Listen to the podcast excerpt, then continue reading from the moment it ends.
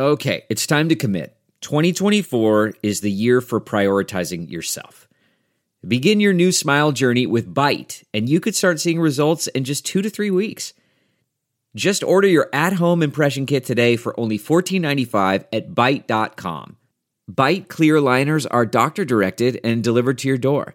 Treatment costs thousands less than braces, plus, they offer financing options, accept eligible insurance, and you could pay with your HSA, FSA. Get 80% off your impression kit when you use code WONDERY at Byte.com. That's B-Y-T-E dot com. Start your confidence journey today with Byte. Thanks for listening to this Institute of Art and Ideas podcast, bringing you philosophy for our times. Here at the IAI, we're committed to taking philosophy out of dusty books and lecture halls and into the heart of public life. If you enjoy this debate and want to carry on the discussion, or watch over a thousand more debates and talks on all the latest issues in philosophy, science, politics, and arts, visit iai.tv. Remember to subscribe and review on iTunes. I'd like to introduce Steve Carter. Your role at uh, eHarmony, as I understand it, is one of chief scientist.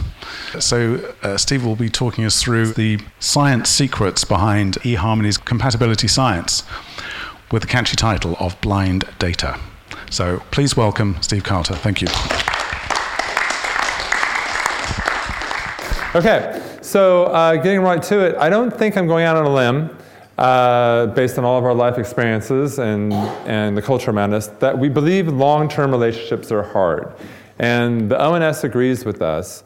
Um, these are divorce rates in England uh, based on cohort of marriage, marriage being a nice kind of crucible uh, for the science of long term relationships. And as you can see, uh, they go appallingly high. Although there is nice news, they did get a little bit lower in the most recent cohort, um, which was from 2005.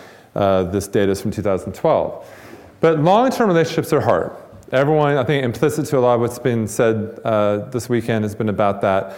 Um, and if you don't believe it, of course, we like to take all our lessons from celebrities, right? So you can just look at celebrity culture and see it's almost impossible for celebrities to stay together. Um, they just can't figure it out. And if they can't figure it out, how can we figure it out, right? I mean, this is, this is who we learn from. So long term relationships are hard. The question is why? Why, if we care so much for each other and we want so much to be in relationships, and we're all such lovely people, why is it hard to be in a long term relationship and have it work out well? So, I'm going to argue to you today, or I'm going to, I'm going to lay out the thesis for you today. There's, there's a very easy to understand reason why long term relationships are hard. My perspective is I'm a, I'm a psychologist, I have a PhD in cognitive developmental psychology, but really focus on long term or uh, real world problem solving, complex problem solving. So, obviously, if you own a hammer, you look for what things you can hit, right? So, I look at everything from the standpoint of, of problem solving and complex problem solving. Um, you can also look at it in terms of goals, right? Relationship, relationship onset goals. Our goals when we set out to start dating, to, to find a person to have a long term relationship with, generally, often aren't to actually have a long term relationship at all, right? We're going out because we're single, um, and we're hoping we'll find someone we're attracted to. That's goal number one, I will argue. Goal number two is that you get them to find you attractive, because that always makes things nicer. Um, goal number three is maybe over time you'll fall in love. If you believe in that, Helen, stay out of this. And then finally, that you'll have that love reciprocated, that the love will be successful, that they will fall in love with you. That this is our, rather, our Maslowian hierarchy of needs when applied to the onset of the relationship, which is going to become that long term relationship, which is statistically speaking, so, so onerous, so, so, so unlikely to turn out the way we would like it to. Now, compare this to our goals once we're in a relationship. And you'll see it's kind of upside down, right? Once you're in the relationship, you're no longer trying to find someone you find attractive. You're trying to make that person who supposedly is in love with you appreciate you, right? You want, you want support. You, you have emotional needs that you want to be met, right? You don't want to be taken for granted. You want to stay in love with your partner, or at least stay in like with your partner, respect your partner. If not a goal, this is extremely important if you're reading the research on why relationships fall apart, like Chris was talking about. It's the little things more than the big grand gestures that make relationships last over time. This needs to be one of your goals in a long term relationship to make it work. So let's assume that it will be. And then finally, and this really is lastly, the thing that was first when you went out that night and met that person that you're now in that long term relationship with is the least of all possible importance. So, and yeah, maybe it's nice they find you attractive. So, this is the problem. The, the goals completely invert. So, everything that led to the creation of that relationship has very little importance in making that relationship work over the long term. Another way of looking at this is what we do well and what we do badly. And this speaks very, very directly to these goals and the way the goals change. The goals of the person going out and finding someone to date or to talk with that night in the pub are very, very proximal. They're very, very immediate. They're what we would think of as things that are easy for humans to do from a problem solving standpoint a task or a problem with readily available or proximal information, right? It is very, very easy for you to walk into a pub and know if you find anyone in that pub attractive, right? Physically attractive, anyway. And then it's pretty easy for you to find out if anyone's going to find you attractive or find anything you say funny by walking up to them and trying it. This is easy. This applies to your entire existence. We can solve problems that have a ton of information in them, right? We drive our cars down the road not thinking twice about the fact we're processing thousands of pieces of information at once, in parallel almost, coming from different modalities or the sensorium, and making life and death decisions thousands of times between London and Hay if we drove. Right? We're really good at that. We've evolved to be very, very good at that. What we're really crap at is problems where the information is not right there in front of us. And maybe it's not right there in front of us because it's personality traits that are deep and buried and are going to be kind of filter up through all of the manners and, and good intentions and desires to be attractive that are present of the people we meet socially. When you meet me socially, I'm not trying to be honest, I'm trying to be pleasant, right? That goes for most of us. Maybe they're distant because they're actually distant in time. There's an argument that the reason that humans have evolved to live past sexual senescence past the point where we can reproduce is because since we're so crap at long term problem solving, it's very valuable to us as social organisms to keep old people around because they will recognize when something that's happened in the past may happen in the future, but years away, and help us know where we should move the tribe. We're really good at running away from that tiger, we're not so good at knowing when that two months of no rain means we really need to move somewhere else in the savannah, right? So, in these cases, something very interesting happens. When we're presented with tasks or problems where the information is obscure or far away, we tend to do one of two things. Either we solve the wrong problem, in this case, I would argue we find the person we're attracted to that we can get along well with in the pub from the standpoint of solving the long term relationship problem. It's not solving the right problem, right? Or we use the wrong information. So, for example, a donut costs 50 cents. You guys don't eat donuts. What's a donut in England? Give me a, give me a, a scone. What's, what's, the, what's the English equivalent? A donut's okay? Okay, donuts across the pond. All right, so a donut costs 50 cents and you have, that should be, you have two pound 50. All right? How long will it take you to Birmingham? Everyone in this room has the number five in their head right now and it's going to stay in their head. And it's got nothing to do with how long it's going to take you to get to Birmingham. But it's a very easy problem to solve. Okay. You use the wrong information. Birmingham is accessible via the A438, about 140 kilometers away, full of meth labs. I don't know what the A438 even is. And kilometers are like, I don't know why you guys, you guys invented the mile and you decided to switch to kilometers. These are very obscure information for me. That's going to stick in my head immediately, right? It has nothing to do with the problem at all. these aren't perfect examples, mind you, I will give you that. But this is a, this kind of metaphor of the thing that people do. And it's a metaphor for why people get into relationships that don't work out wrong, right, well necessarily in the long term. So compatibility, getting into a relationship with someone that you are going to do well with. If we try to actually solve that problem, which is what eHarmony scientifically has set out to do, you have to solve the right problem using the right information. Dating doesn't do that. Escalation is based on proximal stuff. Those things are important for a relationship to start. You can't ignore them as organisms, but a system that focuses on them won't optimize the long term outcome. The long term outcome needs to be optimized or solved based on the features which are actually predicting long term success, right?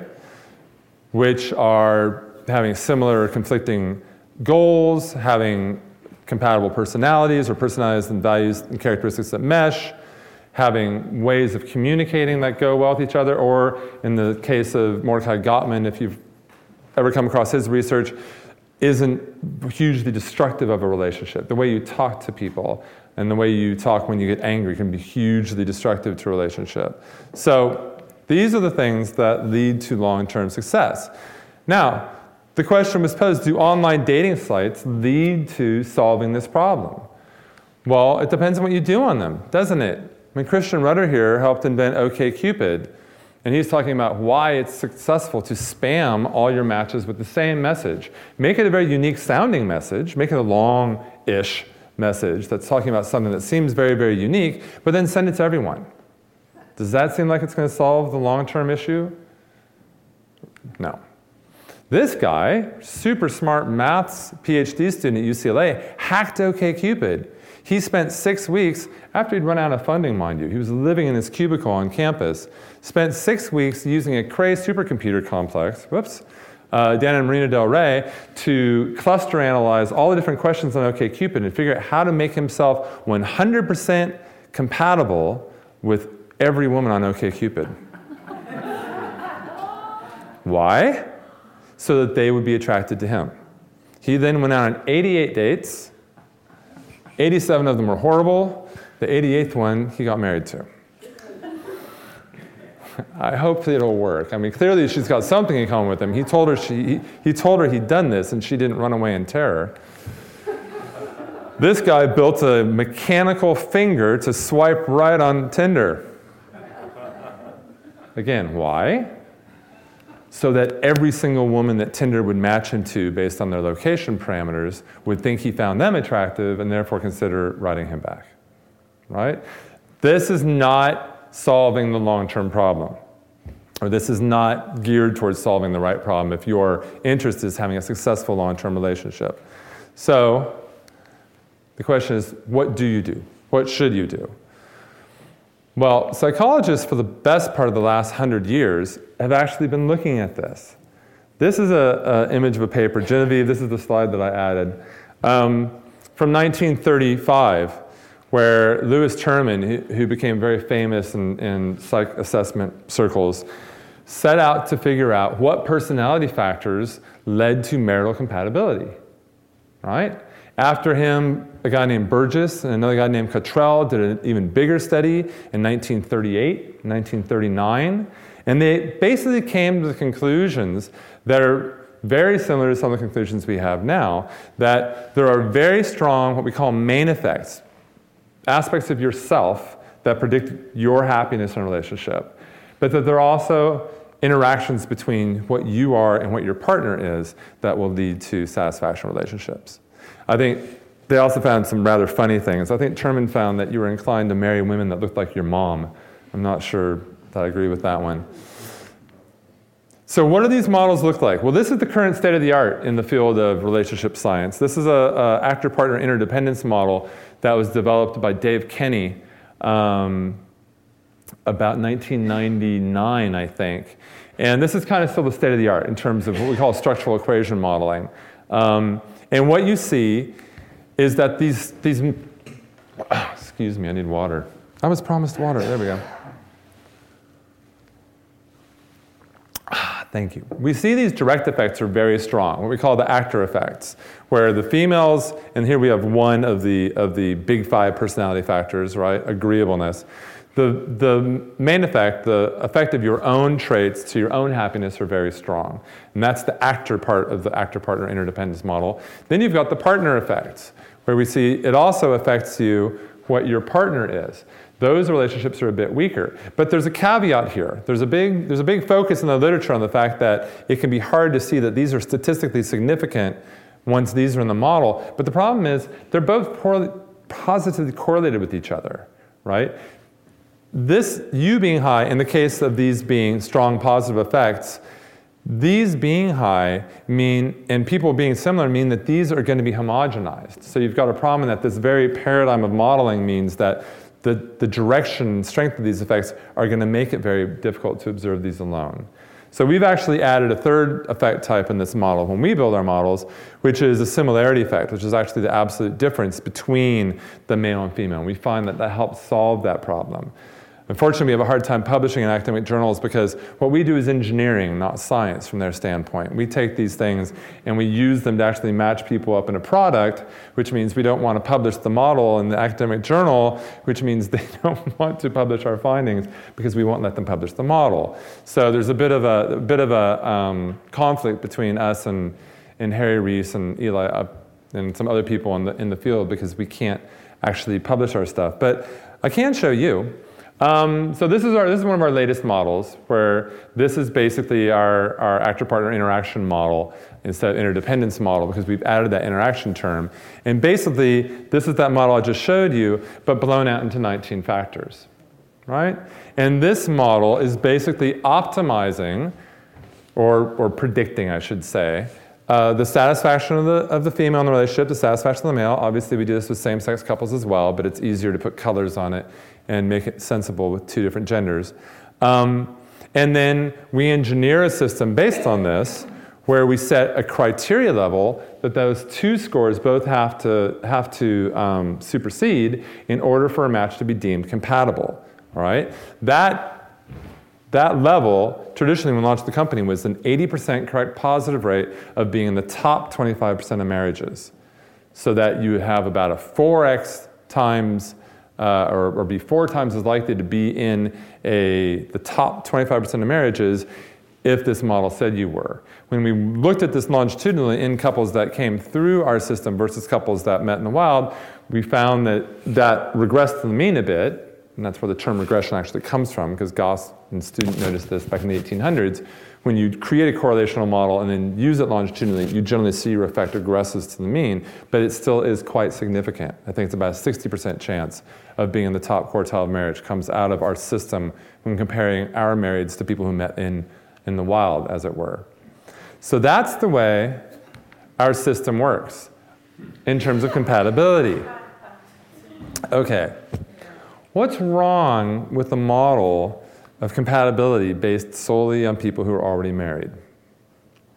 And the great thing is, and I hate to say this, but lots of married people are really unhappy. So you get great heterogeneity of variance, and you have to have variance to model something, right? If you've got no variance, you can't correlate, you can't predict because you've got nothing, you've got no covariance. Talk to me about that later, I'll do a better job explaining that. But what's wrong if I'm only looking at married people and I want to predict compatibility among single people? Anyone? Say again? They might not be compatible. Well, they'll be compatible as married people. Hint, hint, hint. They're all already married. Anything that predicts you wanting to marry someone has been homogenized in your sample. You've homogenized on, on basically one of the key things that single people want to do, and that's find someone attractive enough to want to get married to them. So all that first problem, the, the proximal problem, has been thrown out which is great from the standpoint that we're doing something that people are a bit crap at, but it's bad to the extent that we're not doing something that people are pretty good at, and that's figuring out who they're going to find attractive. And it's not a very satisfying experience when you go onto a dating site and they show you a bunch of people that they say you're compatible with for a long term relationship, and you find them all unattractive, right? So we had to solve that. So Here's a long way of saying what I just said. Oh, here's where my orthogonal joke comes from. So compatibility models were orthogonal with attraction models. You see, at MIT, that slays them. All right, so we need models that also are going to predict attraction, right? The nice thing about that is we've got a website with millions of people on it. looking at hundreds of millions of matches per year, and we can look at their behavior as a proxy for attractiveness, right? We can look at who communicates to who and say, well, so those matches where they both chose to communicate to each other, those are really good matches because both persons found each other attractive enough to want to talk to each other. And the ones where one person wanted to send communication, those are maybe okay because it has to start with someone, right? The ones where no one talks to anyone, which I cut off the slide, those are really bad, right?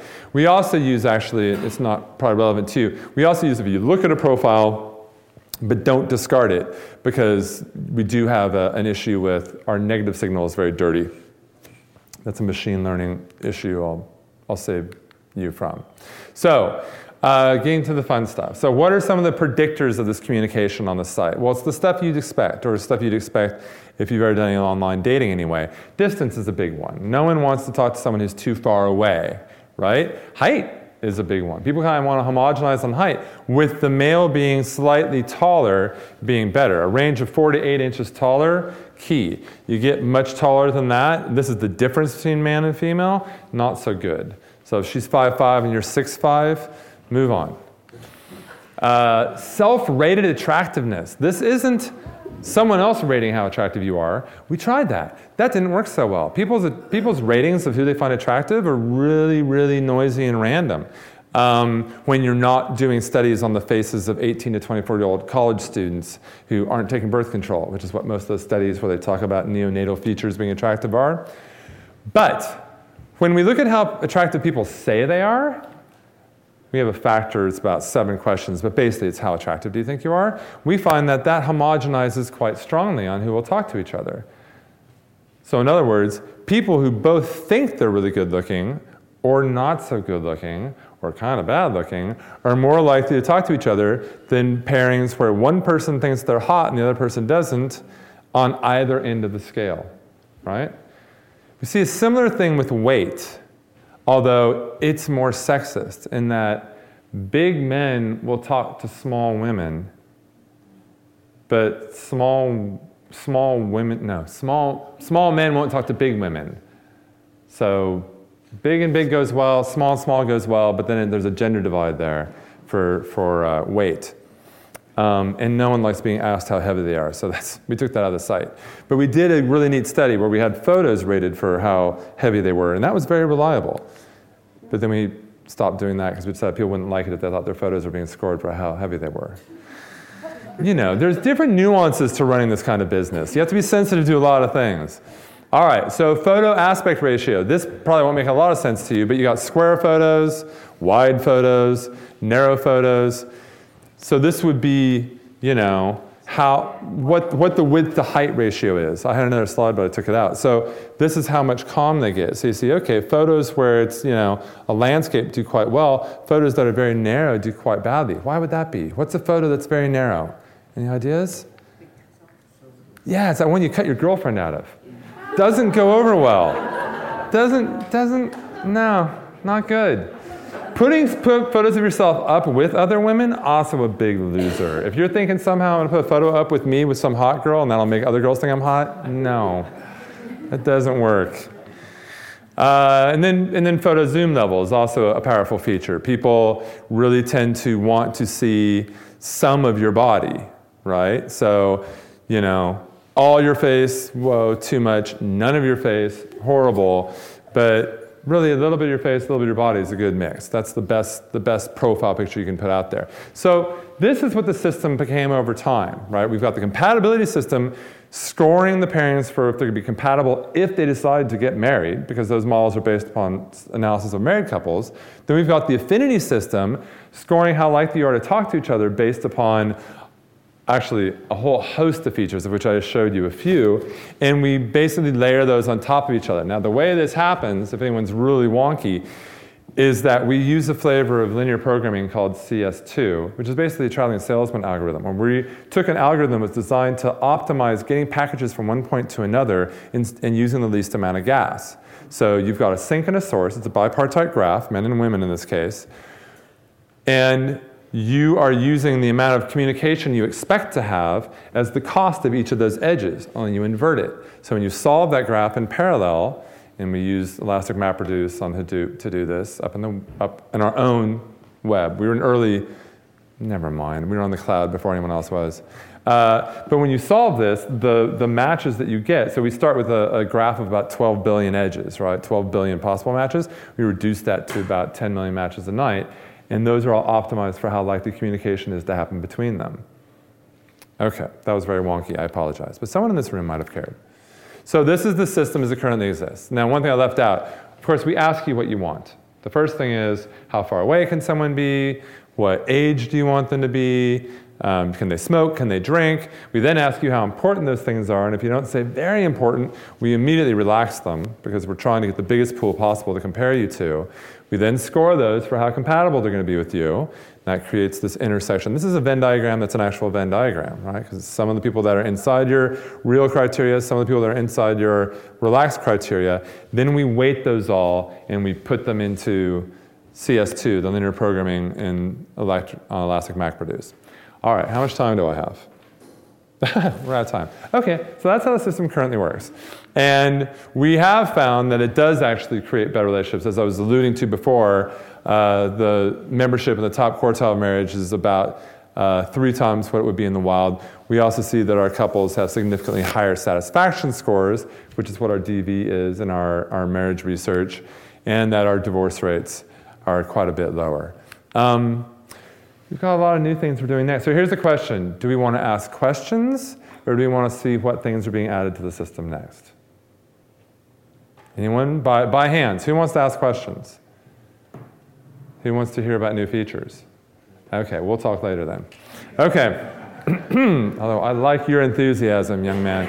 So, we're doing machine scoring of photos. So this is our current state of the art. We actually developed something called FaceParts. I don't think we open sourced it, but we did build it a lot on an open source project called OpenCV. And basically, we're scoring pictures for the components of the faces that are in the pictures. This is interesting, and there's some really interesting stuff going on in terms of machine learning excuse me, machine learning on faces. If anyone's interested in this stuff, I would point you to Michael Kosinski at Stanford um, who is oddly in the business school there. But while he was a grad student, he started working on this stuff. He's a computer, computer science major in grad school, and he's continuing to work on that stuff as a business school professor at Stanford. Um, they're doing some very, very interesting stuff with machine scoring of photos. Um, we're working with Michael trying to see how, if, and it's, it's basically like the new age of phrenology. If anyone remembers phrenology from Psych 101, the psychotic thing about it is you actually seem to be able to predict personality factors from facial features. I know, it pisses me off too. Worse than that, worse than that, they can predict sexual orientation extremely successfully from, from pictures of faces. And this, I had this whole, um, aren't you going down the Robert Oppenheimer trail with Michael about this? And he gave me that wide eyed computer scientist look like, what do you mean? Knowledge is power. Um, because there are countries where, where being homosexual is, is punishable by horrible, gruesome things, and they have lots of CCT cameras around, right? So Michael's not the only one doing this, and it's, it's proving to be very, very effective. Um, so it's kind of alarming. But we're also showing that you can, you can extract other personality factor information from it. And we're also looking to look at things beyond faces, because most of the pictures we get on eHarmony aren't just close-ups of people's faces, right? They're pictures like this. This is an eHarmony user here from several years ago. Um, when you join up to eHarmony, you do sign a release that says, I can do this. So just keep this in mind, okay? I, don't, I don't think you can make out who this guy is, but just.